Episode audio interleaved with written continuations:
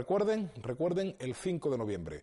Seguramente los aficionados a la cómica, al cine, a la literatura y posiblemente algunos a la historia hayan reconocido inmediatamente a qué me refiero. Me estoy refiriendo a esa conjura que hubo para, por parte de los católicos, dinamitar la Cámara de los Comunes en el Reino Unido con todos los diputados dentro, una conjura que fue desbaratada casi en el último segundo y que dio origen, inspiró por ejemplo la célebre V de Vendetta, una de las grandes obras maestras del cómic y por extensión del cine en los últimos años. El 5 de noviembre es el día en el que, en conmemoración de la ejecución de Guido Fox, que así se llamaba el cabecilla de aquel movimiento, pues en el Reino Unido salen cientos o miles de personas con las antorchas para volver a quemarlo no sé cuántos años después.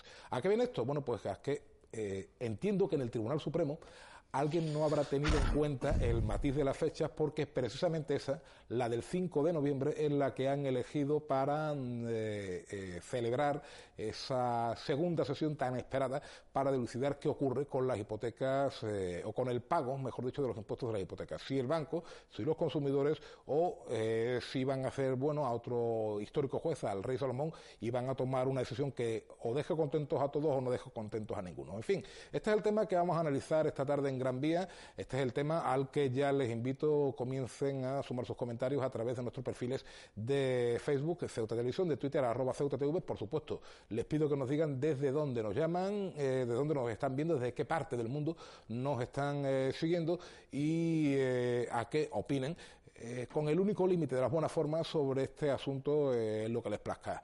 Vamos a empezar, como siempre, presentándoles a nuestros invitados de hoy. A mi izquierda se encuentra Carlos Alonso, es un abogado con muchos años de experiencia en nuestra ciudad, pero que además es una persona que se ha especializado, porque creo que tiene algo así como un 100% de acierto en los casos ganados a la banca, sobre todo a raíz de las cláusulas suelo. Don Carlos, buenas tardes. Buenas tardes. El 100%, ¿no? Sí, sí, gracias a Dios seguimos como siempre. Apelando a la objetividad al máximo posible, ¿es mérito del abogado o se le han puesto muy fácil las entidades bancarias? En absoluto, en absoluto. De hecho, cada procedimiento, son numerosísimas las excepciones procesales, o sea, en definitiva, te meten bastantes palos en la rueda, ¿sabes? Lo que pasa es que, bueno, al cabo la experiencia también ya hace bastante y te da bastantes tablas y sabes cómo solucionar los problemas. Tu caso creo que no es el único de España, ¿no? De un abogado con alto porcentaje. No, los que nos hemos especializado, lo normal es eso. O sea, si sabes, realmente, si te especializas, si te formas y sabes dónde te metes, con quién te metes y cuándo te tienen que meter, lo normal es que si eres un despacho serio lo ganes todo, ¿sabes? Si eres un despacho no especializado y quieres de paso, ya que lleva cualquier otra cosa, lo ves como un negocio y no como una vocación, pues lo de siempre. Pues entonces empiezan a bajar los índices. Pero vamos, yo tengo compañeros de despacho fuertes fuera y también tienen un porcentaje prácticamente idéntico. Ah. En el año 2005, los medios de comunicación nos levantamos sobresaltados porque la que entonces se consideraba como una de las empresas más solventes del país, Foro Filatélico, además de Afinsa, eran literalmente tomadas por la Policía Nacional y la Guardia Civil. Ello sorprendió no solo a los sinvergüenzas, ya con, es decir, no presuntos sinvergüenzas, ya hay sentencia, ya lo podemos llamar sinvergüenzas, que estafaron a miles de personas, sino que también a ahorradores, trabajadores que habían depositado lo que tuvieran en estas entidades. A partir de ahí nació una plataforma y esa plataforma acabó derivando con el paso de los años en ADICAE, donde Narciso Colmenar lleva al frente de esta plataforma pues desde aquel momento, casi 13 años ya, ¿no? Aproximadamente, sí. Buenas tardes. Buenas tardes. Cuando ocurre lo que sucedió en aquel año 2005, quiero recordar, o 2006. 9 de mayo del 2006. 2006, efectivamente. En aquel mayo de 2006, ¿tú te imaginabas que 3 años después va a estar un poco como vos de los consumidores casi para todo, ¿no? Vamos a ver. Navieras, bancos, hipotecas. En principio, no, porque tú pensabas cuando te vendían a ti ese producto, pues tú eres un ciudadano de a pie, simplemente. Tú conoces un producto, te hablan muy bien de él, es un amigo de un amigo que le va bien, pues, ¿por qué no? Claro, lo que menos te puedes esperar es que luego sea una trampa, ¿no? Una estafa, como fue, ¿no? Como se suele decir, el último el que se entera eres tú, ¿no? Y a partir de ahí, pues la verdad es que no. ¿Qué es lo que pasa? Pues sí, empiezas a meterte en el mundo del consumo. Yo venía del mundo sindical, pues la verdad que también era un procedimiento muy parecido. Y la verdad que cuando te metes, bueno, pues vamos a echar una mano, conocemos a ADICAE y nos establecemos con ellos, y poco a poco pues nos establecemos donde estamos ahora mismo. Como bien has dicho, temas naviera, temas de telefonía móvil y temas de consumo en general, para ayudar pues un poco a los consumidores ceutíes, que creemos que están un poco abandonados de la administración muchas veces. Aquello fue la primera vez que millones de personas escuchamos hablar en España del concepto estafa piramidal, que es 50 euros, vamos a explicarlo de una manera muy sencilla, tú me lo das a mí, yo se lo doy a Carlos, Carlos me lo devuelve a mí, pero resulta que tú me lo devuelves a mí en 60 euros. Y yo te lo devuelvo a ti, pero al final es el mismo dinero y hay alguien que tiene todo el dinero y el resto con los bolsillos vacíos, cuando todo el mundo quería tener 50 euros, ¿no? Pero de alguna manera fue un adelanto a lo que ocurrió un par de años más tarde con Lehman Brothers, que es la gran estafa piramidal y que se considera como el epicentro de la crisis económica que dicen hemos superado. Bueno, no sé si de alguna manera... Sí, era la estafa de Afinsa y Foro fue para mí la primera, y a través de eso ha venido pues multitudes de estafas y multitud de cosas que se nos que lo sabemos todos, ¿no? Cláusula suelo, la preferente... lo que vamos a hablar ahora, infinidad de cosas que al consumidor estaban ahí y que eran para ahorrar un dinero, en el caso de las preferentes, por ejemplo, y luego se encontró que no era real lo que ellos compraban, ¿no? Eran acciones dentro del propio banco, cuando a ti te lo vendían como un fondo de ahorros, ¿no? Yo antes de entrar en materia, dos cuestiones. Lo primero, no sé si esto denota lo poco preparados que estábamos los consumidores y lo que nos hemos dejado llevar por los cantos de sirena, Carlos, Narciso. Yo creo es que nosotros hemos partido de una cultura donde el bancario creíamos que era nuestro amigo, el que nos había asesorado toda la vida, en quien nos confiábamos absolutamente todo. Y llega un momento donde nos damos cuenta que es que no, que el bancario tiene unos intereses que son totalmente distintos a los tuyos. O sea, antiguamente, ¿qué pasaba? ¿Con qué ganaba dinero el banco? Vendiendo hipotecas. Para vender hipotecas, ¿qué pasa? Que tenía que tener fondos. Entonces, ¿qué te decían? Ahorra, ahorra, ahorra. Entonces tú pensabas, oye, bueno, qué bueno es el bancario que se preocupa por mí. No se está preocupando por ti. Se preocupaba por ese modelo de negocio en esa época. Posteriormente empiezan a bajar los tipos de interés y no interesa ese producto. Compra este producto que es muy bueno, las preferentes, esto es que tú eres un cliente preferente, que las acciones de no sé qué, entonces va cambiando. Y los bancarios siempre han sido fieles a su empresa, no a los clientes. Yo creo que va cambiando poco a poco, aunque hay gente que todavía sigue pensando que el bancario es su amigo, no se sabe por qué, pero esa cultura poco a poco se va diluyendo. Bueno, puede haber gente que tenga efectivamente amigos claro que sí, en la banca, ¿no? Faltaría más. Mi padre que trabajan ha sido bancario toda la vida. En el caso de los bancos, como bien ha dicho Carlos, indiscutiblemente ha habido entidades financieras que han trabajado con ese tema. Ha dado el KISS, por ejemplo, ha habido entidades financieras en la cual no ha querido que en Ceuta viniera un señor contratado de Valladolid. ¿Por qué no de Ceuta? Eso hay que pensarlo muchas veces, entre comillas.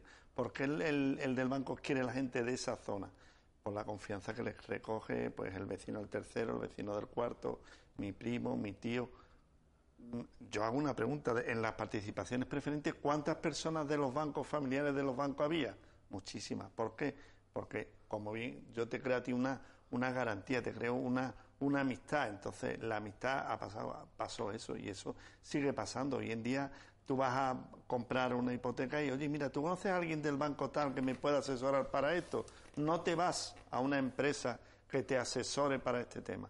Tú te compras una vivienda, haces una hipoteca y tú no vas a ninguna empresa para que te asesore. Una empresa, una asociación de consumidores, un gabinete, me da igual.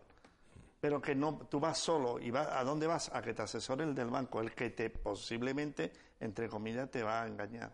Bueno, la segunda cuestión que quería plantear antes de entrar en el debate, yo creo que ya con eso vamos a abrir la puerta definitivamente a lo que está pasando con los pagos bancarios, ¿verdad? Los pagos tributarios a los bancos. Hace 12 o 13 años parecía imposible que estuviéramos a punto de contarle que si no lo ha hecho en los últimos 10 minutos, a Rodrigo Rato, vicepresidente del Gobierno, le queden 2 días para entrar en prisión. La Audiencia Nacional ha denegado sus últimos recursos a ti. Bueno, él ha considerado oportuno quemar los últimos cartuchos, pero ni por eso, es decir, de aquí a 48 horas vamos a ver la imagen de un vicepresidente del Gobierno de España, de alguien que llegó a tener trato de jefe de Estado por ser gerente del Fondo Monetario Internacional, entrando en prisión. Claro, durante todos estos años es cierto que todas las personas, yo creo que honradas, independientemente de su poder adquisitivo, ser más de derecha, de izquierda, de una parte u otra del país, habían tenido una cierta fe en la justicia, ¿no? Oye, mira, la justicia está poniendo las pilas hasta el viernes pasado. El viernes pasado, lo que comentábamos tú y yo el jueves, creo que nos veíamos Creo que te lo dije, tranquilidad, que no sabemos. Sí, además tú dijiste, porque ADICAE Nacional emitió un comunicado de prensa, celebrándose tú mismo dijiste, no, espérate, que esto no ha terminado. Pero claro, es que el viernes nos encontramos con que, oye, lo que dijimos ayer no vale para nada o lo vamos a estudiar otra vez. El lunes Carlos Lemes, el presidente del Supremo, convocaba a todo el mundo para la famosa reunión del 5 de noviembre y...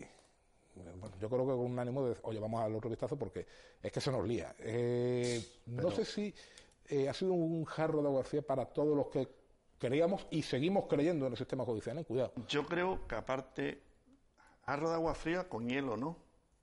Muy fría, ¿no?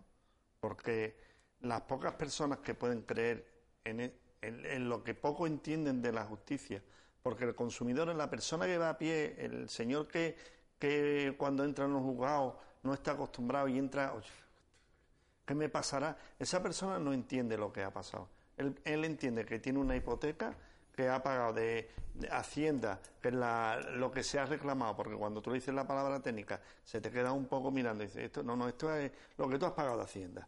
Has pagado 2.500 euros, y dices, porra, es que con 2.500 tiro yo 3 meses de mi casa. Y más ahora. Entonces, me viene de PM. Yo, ¿qué quiere que dónde tengo que ir? Y al día siguiente te dicen, no, qué mentira. Dicen, bueno, ¿qué es esto? Es lo que te piensa el consumidor. La persona que es de a pie, a la persona que si vamos por la calle Real o la Paseo Repillín y hablamos con él, te dice, esto es un cachondeo. Lo que dijo un señor en su día, casi le vamos a tener que dar la razón. Sí, Pedro Pacheco, que por cierto está en la cárcel, se le deniegan todos los permisos penitenciarios, en fin. Carlos, lo peor de todo esto es, más que la sentencia, así que ahora entraremos a analizarlo, más que los fundamentos jurídicos, la imagen de la justicia. Pero mira, yo creo que se ha magnificado un poco la cosa. Te voy a decir la verdad. Sí, o sea, para eso estamos. Una forma de hablar. Vamos a ver, lo que estamos discutiendo realmente, aquí en Ceuta por lo menos, estamos hablando un cero, o sea... La cláusula de gastos es nula. Se acabó. O sea, en eso el Supremo ya lo tiene claro. O sea, esta famosa sentencia y tal es de la Sala Tercera, que es la que analiza los tributos. La Sala Segunda, que es la civil, que es la que nos interesa, la que declara nulo, abusiva las cláusulas de los contratos, dice que es abusiva.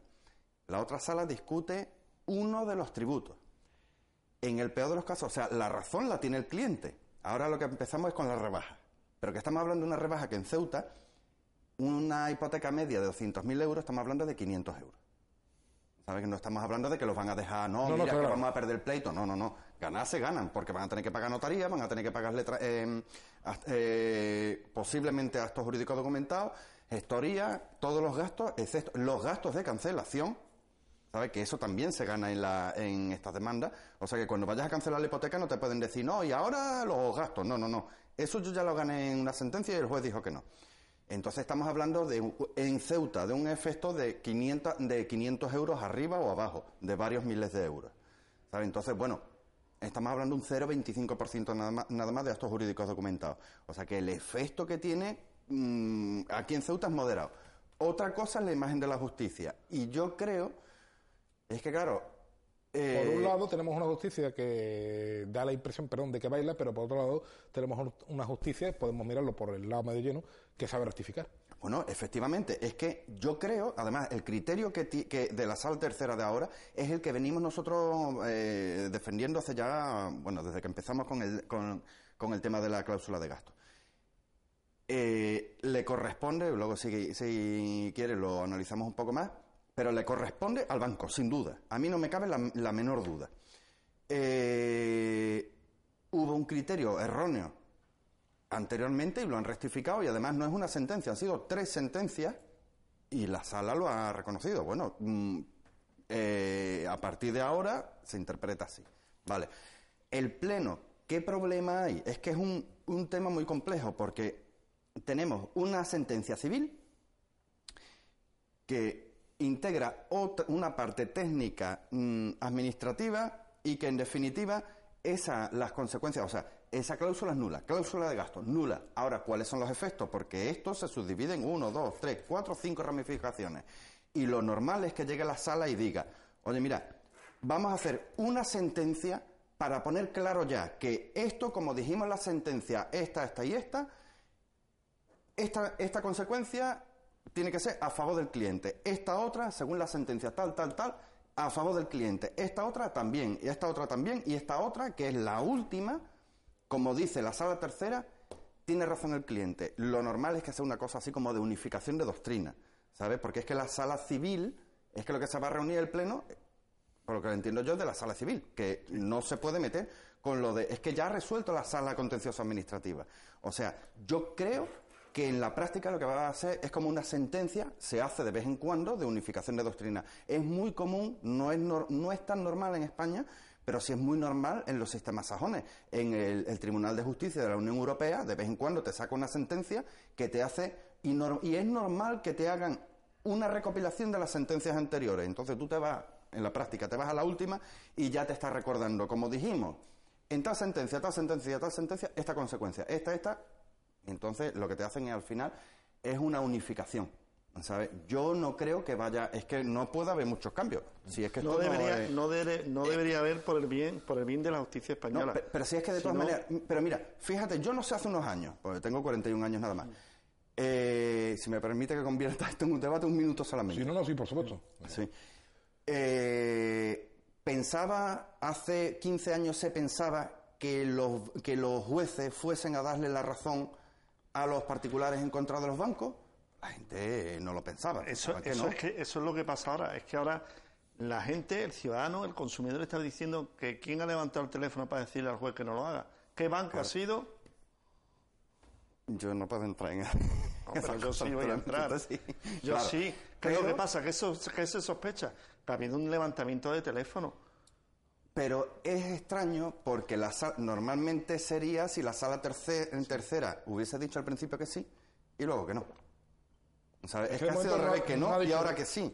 Sí, y ahora lo que viene de una sentencia atrás también que decía que no. Efectivamente, pero se ha corregido sentencia a favor del cliente. Lo sospechoso hubiese sido al revés. No, pues el ciudadano de a pie piensa... No, pero al revés. Diciendo, dice que no, ahora dice que sí. Y ahora dice que no, ¿esto qué es? ¿Y qué es lo que ha hecho el señor Lesmes? Yo creo que alguien levantó el teléfono. Yo creo que lo razonable es lo que ha hecho. Mira, aquí estamos dando una imagen un tanto extraña, vamos a poner las cosas claras. Y vamos a poner las cosas claras de aquí en adelante, ¿sabes? Yo creo que es eso. Sí, pero además Carlos Lemes no es un hombre que suele dejar indiferente a nadie cuando habla, ¿no? Es el autor de la famosa célebre de que la justicia española está hecha para el robagallinas y no para el gran defraudador. Y yo creo que habrá tenido más por la imagen. Porque es verdad que cuando hablamos de cantidades individuales, Narciso, eso lo sabes tú mejor que nadie, estamos hablando de cantidades, bueno, pues evidentemente, a nadie le amarga un dulce, pero cantidades que no nos van a permitir jubilarnos. No, claro, sí. Sí, por ejemplo, yo he visto personas que a lo mejor son 1.300 euros, 1.200, 1.600, que no estamos hablando de como las cláusulas suelo, como que he visto yo, a lo mejor a él le he visto de 25.000 euros, ¿no? Y de 30.000 euros. Eso lo he visto yo. Te han devuelto 30.000 euros, tú dices, porra, esto es un coche, esto es un... Una entrada de un piso. Es una entrada de un piso, esto es muy diferente. Aquí estamos hablando de una miaja en pocas palabras, no es nada. ¿Qué es lo que pasa? Que la gente es lo que piensa, claro, si a mí me tienen que dar... Es que son a 8 millones de españoles los que le tienen que pagar esto. Bueno, pero que se hubieran pensado ante los jueces o el Tribunal Supremo antes de examinar. Yo lo que quiero que a mí me solucione el problema, y es lo que piensa en el 80% de los consumidores. Sí, porque yo estoy convencido que más de unos jueves por la tarde ya empezó a hacer cálculos. Y entonces, claro, un poco como el cuento aquel famoso de la lechera. Había otro criterio que tú lo explicabas el lunes, creo que tuvisteis, efectivamente, la asamblea. Videoconferencia esta, sí. Asamblea de ADICAE, Manuel Pardo desde Madrid para toda España, ¿no? Para toda España, sí. A través de videoconferencia, y hablabas de las hipotecas vivas Por un lado, es decir, aquellas que se están pagando con independencia del año que se firmaron, y que hay un cierto criterio que quizá por ahí pueda establecer la barrera el Supremo de que esta sentencia de la anulación del pago de los tributarios solo afecte a aquellas hipotecas que tengan menos de 4 años. Claro, que creemos que ellos han cometido, por lo que pensamos o pienso, creemos que ahí han cometido un error.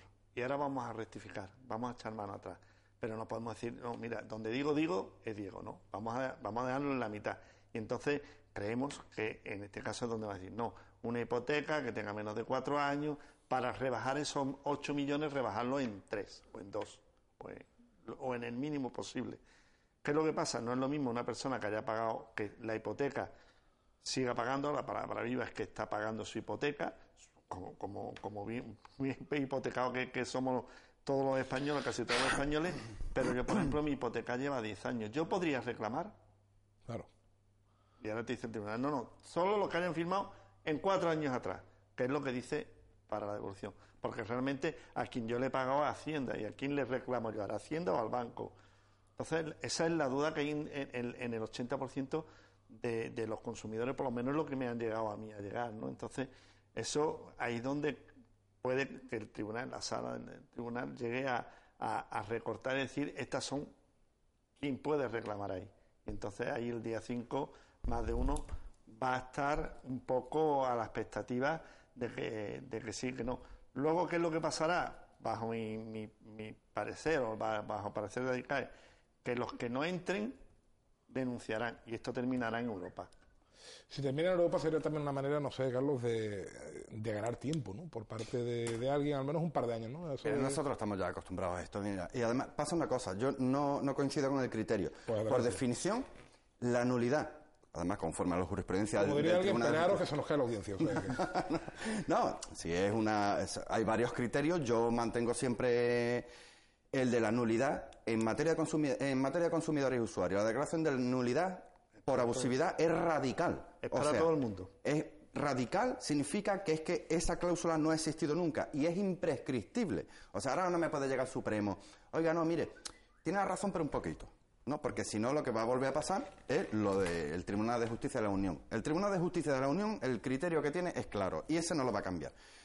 Va a ser siempre a favor de los consumidores y usuarios. O sea, que es cuestión simplemente de quizá de retrasar unos meses más. No creo, de todas maneras, que haya tampoco mucho más efecto, aparte, porque es que lo que estamos diciendo, las cantidades son escasas, ¿sabes? No es lo otro, claro, es un volumen tan grande, ¿vale? Pero es que, de todas maneras, si es que en la práctica lo que están haciendo las salas, las audiencias, es que están suspendiendo las resoluciones. En el momento, es que, por ejemplo, pasó la audiencia de Cádiz, no la sección de Ceuta, la sección quinta.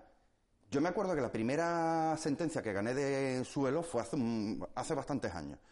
Bueno, pues el recurso no sé si estuvo en Cádiz 2 años y medio, 3 años. Cambió la sala 3 veces, la audiencia 3 veces de criterio. Y la última fue una vuelta al principio. A mí me la estimaron por retroactividad total. Conseguimos el 100%. Cambiaron 2 o 3 veces de criterio hasta que volvimos al mismo sitio. ¿Qué pasó durante ese tiempo? Que suspendieron las resoluciones. ¿Qué va a pasar en la práctica en cuanto...? Ahora mismo no se va a resolver ninguna sentencia, eso está claro. Da igual que lo declaren expresamente o no, pero no van a resolver ninguna de estas. Lo van a dejar en stand-by hasta que vea qué pasa. Yo estoy seguro que como vea la audiencia, que vuelve a pasar cualquier cosa rara, van a ir... Si no lo suspenden, intentarán adelantar otros procedimientos, por ejemplo, familia, que son preferentes... Son prioritarios en el tratamiento de esto para que resuelva el Tribunal de Justicia de la Unión. Porque con seguridad que el Tribunal de Justicia de la Unión tumba cualquier resolución del Tribunal Supremo que sea contraria a consumidores y usuarios. Porque no es nuevo, es que siempre lleva... Eso es lo que ha pasado con las cláusulas suelo. Claro, bueno. Y en ese escenario, ¿de cuánto tiempo podríamos estar hablando? Vamos a poner 1 año. No creo que más. A partir de ahí empezarán a allanarse los bancos, no son tontos. Luego llega la sentencia del Tribunal de Justicia de la Unión, se carga el banco y ese mismo día por la tarde están llamando, no, que vamos a llegar a un acuerdo, que nos allanamos, que te consignamos, que te no sé qué. ¿Sabes? Entonces, en la práctica, como viene funcionando, eso al final, vamos a poner en el peor de los casos que sea 1 año, no creo que mucho más. La tramitación de los procedimientos de este tipo hoy en día no es tan... No se tiene que reunir la gran sala, por ejemplo, que son 500.000 magistrados del tribunal. Es un procedimiento más sencillo y no creo tampoco que dure mucho más. Yo, por ejemplo, ayer solicité cuestión prejudicial al Tribunal de Justicia de la Unión. Si lo admite el juez, su señoría lo considera oportuno, pues se manda y ya está, se resuelve y será otro acicate...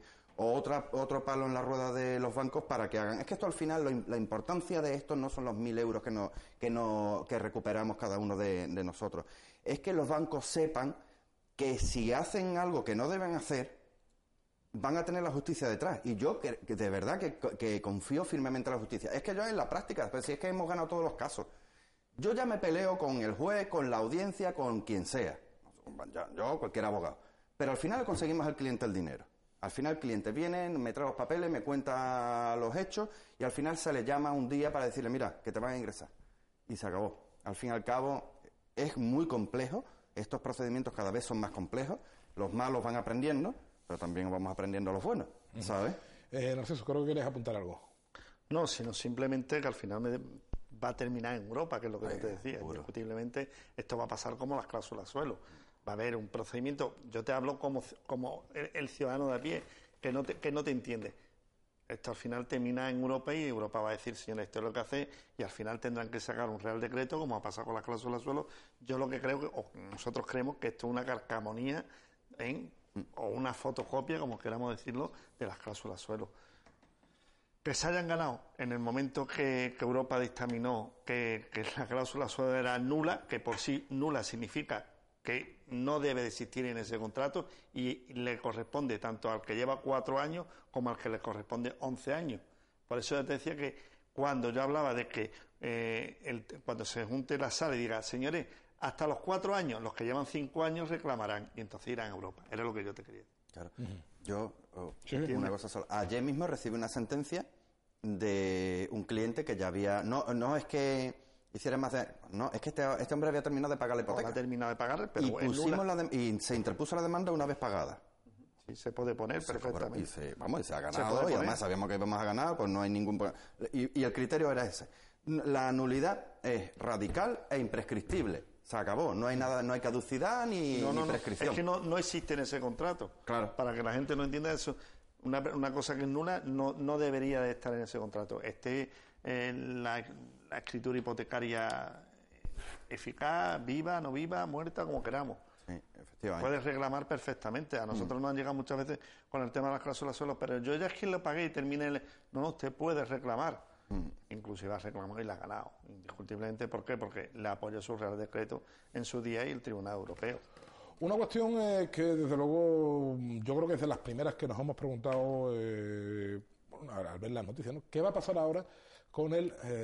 vamos a jugar un poco con el título de la película, ¿no? Aquello del Imperio Contraataca, ¿no? Es decir, ¿van a aumentar las tasas de los bancos en caso de que les venga maldada? ¿Se van a frenar la concesión de hipotecas? No, por supuesto, en las cláusulas, en la hipoteca pondrán algún artículo que lo meterán por ahí sin que la gente lo sepa, porque como he dicho antes, la gente no se asesora antes de firmar una hipoteca, o bien no subirán algún tipo de comisión. El banco es una empresa privada y el banco no está para perder dinero. Por supuesto, a partir de ahí, si está ahí, yo creo que estamos todos de acuerdo. ¿Qué es lo que pasa ahí? Que el banco lo que quiere ganar mucho dinero. Y entonces desde aquí nos decimos, no gane usted tanto dinero. No vayamos a hacer como en Ceuta en los años 80, que queríamos en los bazares ganar mucho dinero. Vamos a ganar poco, es lo que yo hablamos el otro día. No vamos a ganar tanto dinero. ¿Para qué quiero yo tener 3.000 millones de euros que he ganado de ganancias y luego tengo descontento a mis clientes? Yo creo que esa no es la forma de trabajar de los bancos, o no debería ser. Entonces, que se baje un poco, como bien ha dicho Carlos, ha sido denuncias y pérdida por parte de los bancos. Creo que ya se deben de poner las pilas y ser un poco más humildes los bancos, como deberían de ser, y bajarse un poco a la tierra y pensar que el ciudadano de a pie es un trabajador honrado que lo que quiere es una vivienda que no tiene, que hace una hipoteca porque necesita un bien para él. Un bien para él es una vivienda, no es un lujo ni es un... Pero aquellas personas que hayan tramitado una hipoteca en los últimos meses, que se encuentren pendientes de estudio...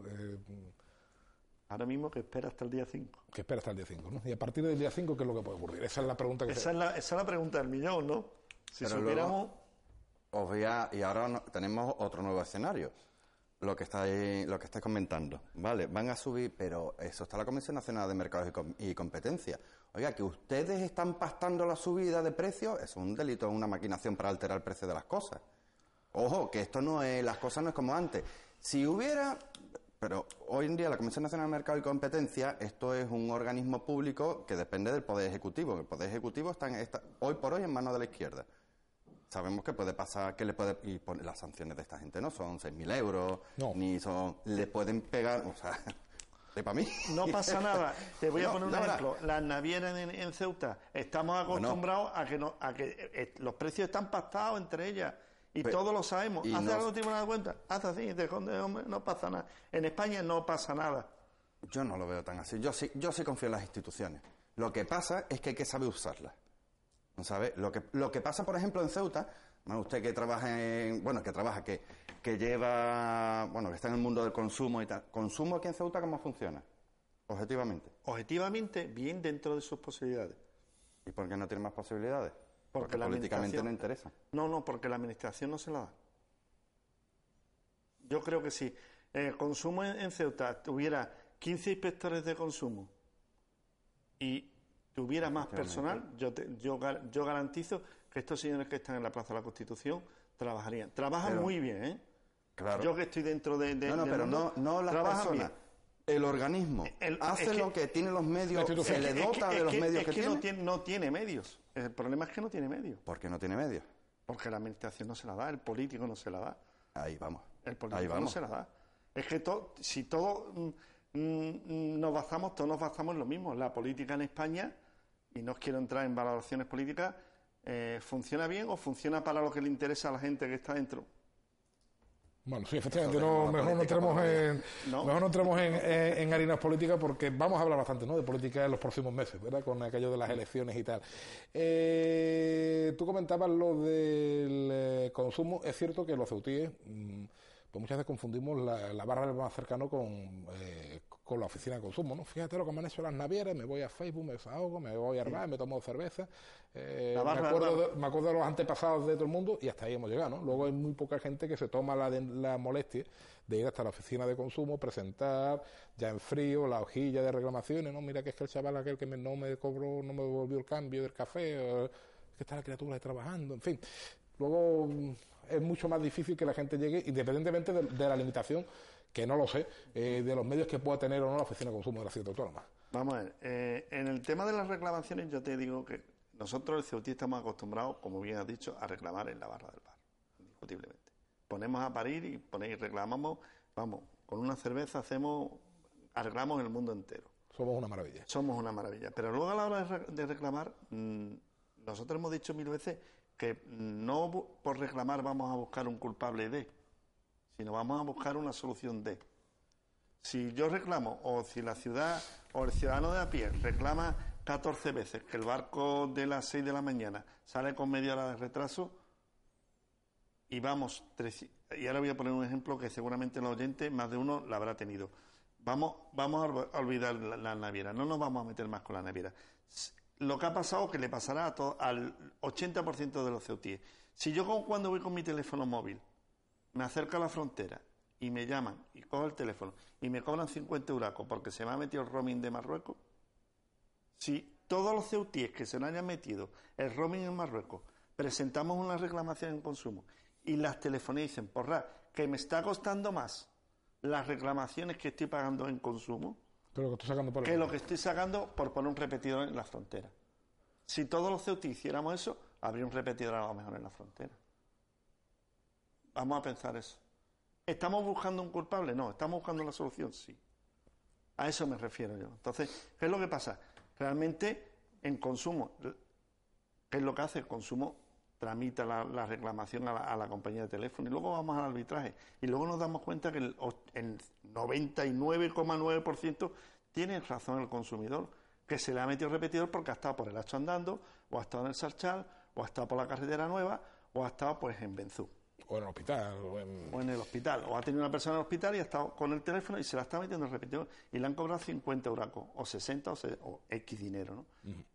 ¿El consumidor debería reclamar ahí? Bueno, yo no quisiera entrar... de la telefonía móvil hablamos cuando queráis, por supuesto. Sí. No quisiera entrar en temas políticos, pero de alguna manera tú antes has dicho que es una cuestión entre los bancos y el Ministerio de Hacienda.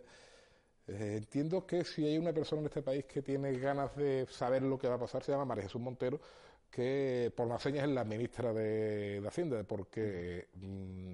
cuidado, Carlos cabe mencionar también de que los bancos efectivamente reclamen a Hacienda el pago tributario, con lo cual ahí sí viene un problema, ¿no? Un problema de Estado, un problema político. Vamos a ver, que los bancos le reclamen a Hacienda patrimoniales. No. ¿No? ¿Cabe o no cabe? No cabe. O sea, hay un obligado tributario. El impuesto, el pago del impuesto. Claro. El obligado tributario es lo que vamos a cambiar, pero el dinero se ha pagado. ¿Sabes? Lo que hacemos es una operación muy sencilla. Es que tenemos que pagar. ¿Vale? Hay un obligado tributario y hay un tributo, se ha pagado, uh-huh. Lo ha pagado A en vez de B. Como lo ha pagado A y no tenía que haberlo pagado, pues lo tenía que haber pagado pues como yo he pagado en tu nombre, me lo devuelves. Pero ahora sí, el tributo está pagado. Pero si B especifica ahora, B, refiriéndonos a los bancos, ¿no? Sí. Que C o H, por referirnos a Hacienda, tampoco dijo... No. Esto es muy sencillo. Mira, tú tienes que pagar la renta. Sí. Y por lo que sea, pues lo ha pagado, pues yo qué sé, tu padre lo ha pagado, yo qué sé, o tu hermano, te has confundido al llevar los papeles y tal. Oye, que paga lo tuyo. Bueno, no importa, yo te devuelvo el dinero y se acabó. Pero el tributo está pagado. ¿Sabes lo que te quiero decir? No cabe tampoco que al final sea el Estado el que... El tributo está pagado. ¿Sabes? El tributo está pagado. Eso no lo tiene que... El banco lo pierde, lo perderá de sus activos, de su contabilidad, de lo que sea. Pero al Estado no le va a influir en nada. Hombre, ya nos ha influido bastante en que hemos rescatado más bancos que... Yo no sé. No, si habrá otro país en el... No tendría por qué influir. No entiendo porque es una pregunta que me hago yo y supongo que se la hacen muchas personas. Es como si tú vas a pagar un recibo de agua de la luz, te has confundido y la ha pagado el del tercero del B. Ahora Telefónica o la luz te dice, no, esto está pagado, es que yo no, yo he pagado, no, pues vaya usted al tercero B, que le pague usted el recibo y usted me paga a mí el mío. El Código Civil permite desde siempre pagar la deuda ajena. Y tú te conviertes en acreedor del otro, pues lo mismo. Eso es lo que está pasando. A Hacienda le importa que le pague. ¿Quién le paga? Eso no es asunto suyo. Ellos quieren cobrar y han cobrado. Ya entre vosotros arregláis. Entonces, ¿por qué esa especie de nebulosa que comentaba Narciso, ¿no? De que el gobierno, de que los telefonazos, de que las llamadas? Yo no he hecho hacia el gobierno, ¿eh? Los teléfonos. Alguien ha levantado el teléfono y alguien de un banco ha levantado el teléfono, indiscutiblemente. Podemos, creo que ha sido uno de los partidos que ha dicho que le miréis las llamadas telefónicas a la persona que ha podido recibir la llamada, ¿no? Eso está en la mente de todas las personas que nos están viendo y de las que no nos están viendo, y si nos vamos ahora abajo a tomar un café, seguramente lo escucharemos, y esa es la mentalidad que hay en la calle, ¿eh? En la ciudadanía, tanto en la Gran Vía de Ceuta como en la Gran Vía de Madrid, ¿eh? Eso, la gente piensa que ha habido un banco, o dos bancos, tres bancos que han levantado el teléfono y han dicho, oye, a mí no me compliquen la vida, que aquí estoy jugando yo mucho con muchas pelas. De entrada eso se llamaría prevaricación. Sin duda. Indiscutiblemente. Sin duda. Es su palabra. Hombre, es la aplicación mí... de una norma injusta sabiendas de que lo es. A sabiendas, efectivamente. Hombre, para mí y para todos los que creemos en la justicia como institución, hombre, nosotros que estamos en el día a día, sería triste que pasara eso. Porque mira, la verdad... Cuando tú estás metido en el mundo de la justicia, los jueces son gente normal y corriente, sí, por supuesto, los funcionarios son gente normal y corriente, los de las audiencias son gente normal y corriente, y no pasan cosas raras, ¿sabes? Son más de películas de americanos que otras cosas. ¿Qué es lo que pueda pasar en Madrid, en la sala? No sé, pero lo normal, el código, sobre todo, esto, el tema de consumidores y tal, es derecho civil. El derecho civil es el derecho del sentido común. Tú te pones a analizar una situación... Y sabes cuál es el resultado por sentido común. Que hubiese una cosa así, hombre, poder puede ser, o sea, vamos a no dudar de nadie, ¿no? En voz alta. Vamos a darle beneficio a los dos temas. Vamos, piensa mal y acertarás, pero sería triste que llegado a estas alturas, sabe que se ha conseguido tanto, sobre todo acercar la gente a, ya no solo a la justicia, sino al concepto de justicia, de que vas a tener unas instituciones que te defiendan, ¿sabes? Ha costado mucho trabajo y mucho trabajo convencer a la gente. Pues, verdad que al principio la gente decía, okay, voy a ir yo al juzgado, voy a ir a reclamar, eso no vale para nada. ¿Cómo que no vale para nada? Ha costado mucho trabajo conseguirlo, conseguir resultados y conseguir concienciar a la gente, ¿sabes? Para que ahora una cosa de esta haga caer en descrédito, pues la verdad es que no, yo no lo toleraría. No, vamos. Como ciudadano y como esto, no. No, pero la duda está en la calle. Hombre, la duda, claro. La duda está en la calle. Estamos como... Vivimos en un país, no te hablo de Ceuta, ¿no? Ceuta es una ciudad muy pequeña que todos nos conocemos, pero la duda está plenamente. Nosotros tuvimos la asamblea y guaseando y hablando, la duda está en la calle. Estamos hablando de Valladolid y Estepona. No pensamos ¿qué es lo que ha pasado con esta sentencia que de golpe y porrazo se echa para atrás, para adelante. ¿Esto qué es? ¿Qué pasa aquí? Es lo que está pensando el ciudadano de a pie. Esperemos que nos equivoquemos todos y luego al final sea una cosa que es una de unificación de doctrina y todo salga bien. Vamos a ser positivos. Sí, porque una unificación de doctrina... Vamos a intentarlo. Bueno, de nosotros desde luego no depende. Una unificación de doctrina lo que haría sería crear evidentemente una jurisprudencia, una especie de manual, sí, de guía a partir de ahora, cómo hacer con este tipo de cuestiones.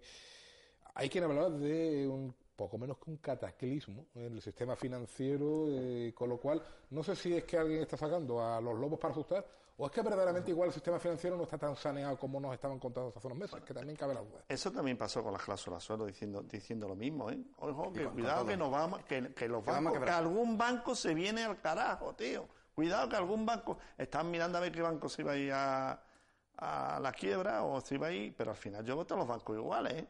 Y aquí no ha pasado nada con la cláusula suelo, ¿eh? Absolutamente. Yo no he visto también ningún banco que haya dicho cerrado, traspaso porque no tengo dinero para pagar. Ninguno, ¿eh? Y esto, pues, si no puedes, negócialo. Siéntate con el cliente. Siéntate con la persona que ha confiado en ti y negócialo. Es lo que tienen que empezar a hacer los bancos. Yo, pues no sé perfectamente, pues no sé, un par de mensualidades de la hipoteca, a lo mejor. Por ejemplo, me da igual. Que cada uno luego con su dinero pueda hacer lo que quiera. Pero que los bancos tienen que aprender a negociar. A no decir yo tengo esto y si te interesa bien, si no, vete a otro. Cuando sabe perfectamente, pero sigo diciendo, el de arriba y el de más arriba van a estar a 10 euros menos y a otro a 10 euros más. Me da igual. Pero esto es lo que hay. A la hora de ese escenario que dibuja Narciso, que es interesante, el del banco te llama y dice, oye, mira, vamos a sentarnos a hablar, te ofrezco productos, te ofrezco, pues a lo mejor eso, no sé si legalmente se suele hacer, ¿no? Pero se me ha ocurrido, ¿no? Bueno, pues tú pagas todos los meses 500 euros de hipoteca, hay que pagarte 1.500, te regalamos, entre comillas, 3 trimestres de hipoteca. Como abogado, ¿qué consejo darías? Mira, lo primero, eso es una ensoñación, porque sí, en la práctica, ¿cómo funciona? Además, ¿cómo funciona? Porque, perdón, las cláusulas solo sí hubo algunas contraofertas o sí hubo algunas entidades bancarias que... Sí, hay algunas que hizo alguna contraoferta que decía, bueno, pues, no asumo riesgo y pierdo la mitad de lo que me... Bueno, entonces... Pero es que ¿cómo funciona en la mayoría de los casos? Me ha pasado la semana pasada. El cliente hace la reclamación extrajudicial, la del famoso Real Decreto. Ni caso. Le mandan la carta de que es cero. Vale. Mandamos nosotros la carta. Digo, tú no te preocupes que esto lo vamos a arreglar. Pum, mandamos la carta. Nosotros, con el membrete del despacho. No, perdón, interpusimos la demanda. La reciben, inmediatamente empiezan a llamar. Te doy 500. Me da 500. Al rato, 1000, 2000. Y digo, no, que le tiene. Digo, vamos a ver. ¿De qué cantidad hablamos? Eran 6000. Vale. Pues 6000 le tenían que dar. Y el cliente decía, pero vamos a ver, si son míos 6000 euros y sé que lo voy a ganar, ¿pero por qué me regatea? O sea, regatea por regatear. Además, no estamos hablando de... Oye, mira, un 20% de quita, una... Venga, bueno, venga, vale, tira para adelante. Pero no, 500, sí, de 6.500 o 1.000. Pero vamos a ver, vamos a ser serios. O sea, cuando vamos a negociar, cuando hay intención de negociar, no se puede partir de, oye, mira, te doy pa pipa. Es lo que te estoy diciendo, que los bancos no han aprendido a sentarse a negociar. No. Han ido a que yo soy más poderoso que tú. Sí, claro. Yo soy más poderoso que tú, yo tengo el dinero, yo soy más poderoso que tú. ¿Qué es lo que le ha pasado? Que con esta sentencia se están tambaleando. Antes tenían 6 patas el sillón y ahora se están quedando con 3 y se pueden caer. Es lo que le está pasando. Pero no va a haber ningún cataclismo, ¿eh? No, indiscutiblemente que no. Además, ellos saben cambiar la silla, van a ver el móvil y compran una silla nueva perfectamente, se sientan y aquí no ha pasado nada. Pero que ellos deben de aprender a negociar lo que no están haciendo. Eso que dices tú ha pasado con los gastos hipotecarios. Ellos sabían perfectamente a algo le iban a venir y ha habido una entidad financiera que cuando te ibas a reclamar automáticamente, mira, te voy a dar 800 euros. Y el señor que estaba, yo 800, yo he pagado tanto. Bueno, pues mira, lo cojo menos en nada porque a lo mejor me sale negativa. Para vacaciones. Para las vacaciones. Y cuando tú cogías el papelito, en la parte de abajo venía, ya usted no podrá hacer ninguna reclamación tanto extrajudicialmente como judicialmente, y ya le estaba metiendo algo ahí. Entonces esa persona ya no va a poder reclamar. Si llegáramos al escenario, la recomendación vuestra sería, por tanto, que si nos dan el famoso papelito, no firmar, vengo mañana a primera hora y me voy a buscaros. No, aparte que no te van a dar el papelito. Es que esa es la cosa. Aparte que no te van a dar el papelito. Tú dices, me lo deja usted que lo vea. No, esto no se puede salir de aquí. Mira, cuando un negocio... deja usted que le haga una foto. No, para hacer usted foto. Cuando un negocio es transparente, esto es muy sencillo. Déjeme copia, como dice. Déjeme que me lo voy a llevar a mi abogado o a mi asesor, al economista, que le eche un vistazo. No. Hay gato encerrado. Si es un negocio transparente, que es tan bueno que... Toma la documentación y te la llevas. No te la puedes llevar. Y con el abogado, y te ven a entrar por la puerta. Es que no te puedo atender. Ese es lo que vuelvo a decir. El banco tiene que aprender a negociar.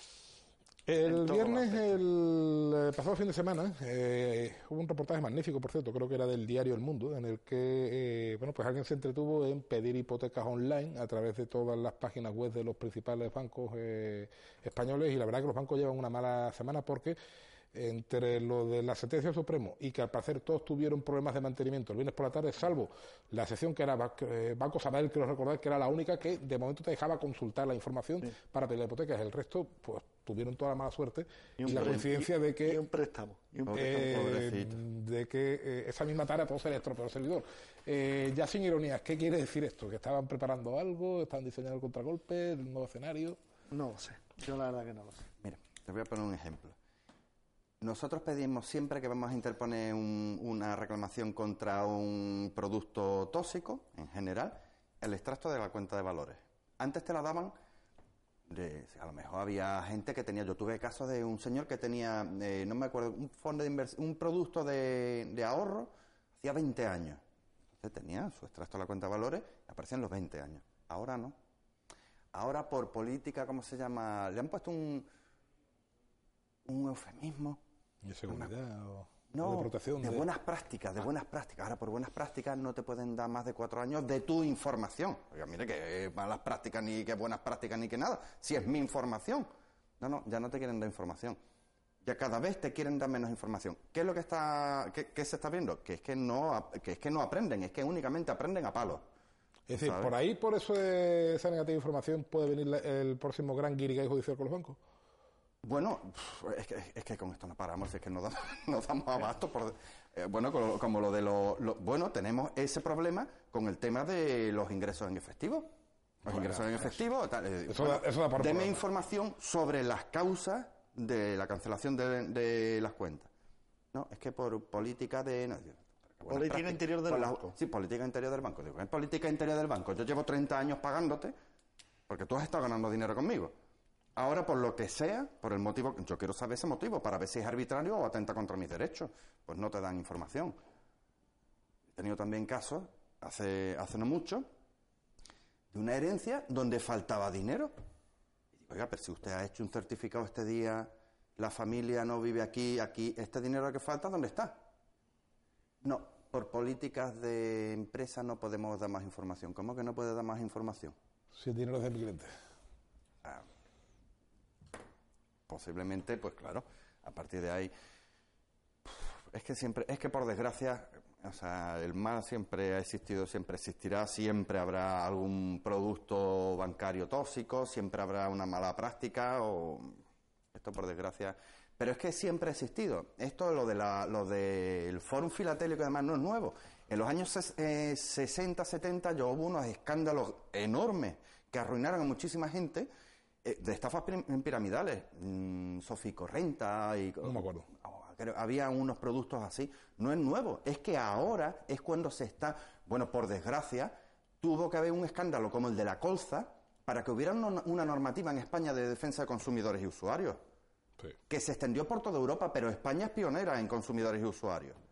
Entonces, por desgracia... Y también por desgracia fuimos pioneros en que se nos muriera la gente por, claro, por consumir aceite de colza. La verdad que fue una desgracia. Eso fue una desgracia, pero eso fue el principio para callar, y a través de eso... Desde las asociaciones, por ejemplo, reclamamos que no haya un ministro de consumo, que no lo hay, cuando realmente el consumo en un país es prioritario, principal. Si no hay consumo, hay vida. Y sin embargo tenemos ministro de algo, a lo mejor que es una tontería, ¿no? Pero bueno, y hay ministros de consumo, pues realmente... Te lo ponen algunos grupos parlamentarios cuando hay... Sí, ahora creo que sí, que está, ahora sí, generalmente suele ir vinculado al Ministerio de Sanidad. De Sanidad. Sí, que yo no sé qué tiene que ver. El tocino con la velocidad, no sí. sé... Por ejemplo, más en Ceuta tenemos consejero de consumo. Hay de Sanidad que se pega, parecido... La línea del... No sé lo que pasará en el futuro, ¿no? Porque sería tanto como adivinar qué pasarán las elecciones. Pero la línea del gobierno de la ciudad de Vivas... es que el gobierno de Ceuta siempre tenga una estructura lo más similar o parecida al gobierno de Madrid, por una razón muy sencilla. Si tenemos aquí en Ceuta un consejero de Economía y de Hacienda, a lo mejor el de Madrid te resulta por que el ministerio... estrategia política. Y por interlocución directa con el... si Madrid separa Economía y Hacienda, aquí vamos a separar Economía y Hacienda para que... pues no tengamos... Por su parte es inteligente por ese sentido. ¿Por qué motivo? Porque así no tiene por qué andar consejeros que no tienen nada que ver, lo veo lógico... o al mismo ministro que diga, ¿cuántos consejeros hay en Ceuta? ¿No? ¿Cuántos consejeros hay en Ceuta? Pues sí, a lo mejor es algo importante en ese sentido, pero bueno, eso es tema del presidente de la ciudad. Eso es tema, bueno, a fin de cuentas, es el único que nombra gobierno y el único que puede exponer el nombramiento. Pero es cierto que, no sé por qué, siempre, el Ministerio de Consumo, o Consumo, mejor dicho, ha sido un apéndice del de Sanidad, como Deportes del de Cultura, sí, como Ciencia de Tecnología, en fin. Criterios. Nos quedamos sin tiempo, eso sí, nos tenemos tiempo para agradeceros a tanto a Narciso Colmenar como a Carlos Alonso que hayáis estado con nosotros los últimos 60 minutos y creo que vamos a hablar más de este tema en las próximas semanas, ¿no? Y tal vez meses o años, así que... Esperemos que no, esperemos que el día 5 se solucione y le den a los consumidores lo que se les merece y lo que ellos han pagado. Pronóstico. Mal asunto. Unificación de sentencias, ¿no? Bueno, pues nos quedamos con esto. A ustedes, muchas gracias por habernos acompañado una semana más. Les esperamos dentro de 7 días aquí en Gran Vía. Sean felices.